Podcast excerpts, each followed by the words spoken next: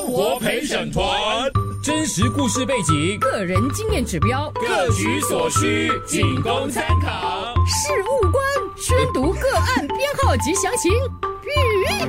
等一下，编号编号 MDT 哇还认真的哈。二二二二二 WHLMAZ 零零三。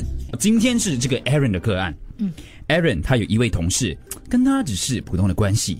一次，这个同事就看到 Aaron 买了新车，哦，然后在一个会议上，竟然当着当着老板的面问他的车，哎，你的车多少钱啊？Aaron 实在是不不想把家里的状况说出来了，然后那个车其实是他爸爸名车出应的该，是名车。呃，爸爸出一大部分啦、啊哦可是他为什么要当下在会议，在那么多人面前，还有在老板面前问这个敏感的问题呢？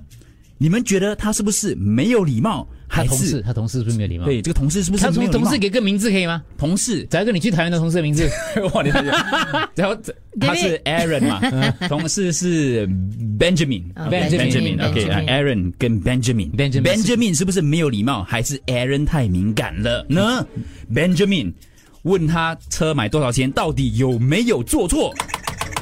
我觉得这个是 Aaron 啊，嗯，呃，要原谅，可能他这个同事是少一根筋啊，而且车都买了，就算是父亲付的也是 OK 的啊，就 不一定，你在人家老板面前问这个问题嘞，那个车其实有点贵的，而且这是我个人的隐私嘛，你连这种办公室基本的礼仪都不懂啊，有些东西不可以问的。呃如果我是你要问，你也私底下问我。呃，如果我是 Aaron 的话哈，嗯我我会跟他看说哈，我换车吗？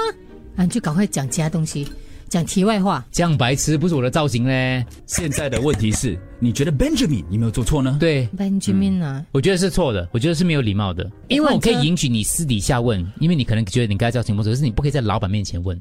啊、恰当的前提哦，我觉得 Aaron 提出问题的是，就是哦，他那个车是应该是好到哦，嗯可能他老板开了一辆老婆干，你知道吗？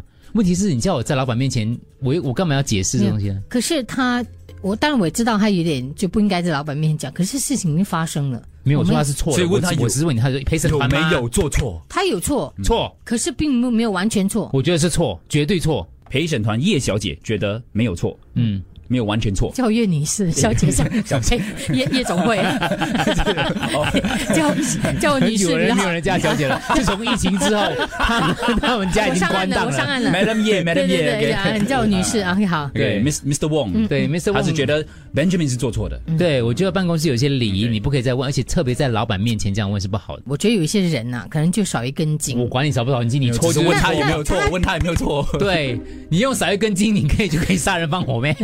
不是，可是这是小小的事情嘛。这个只时是候问你的车多开少放钱给线上旁听的听众。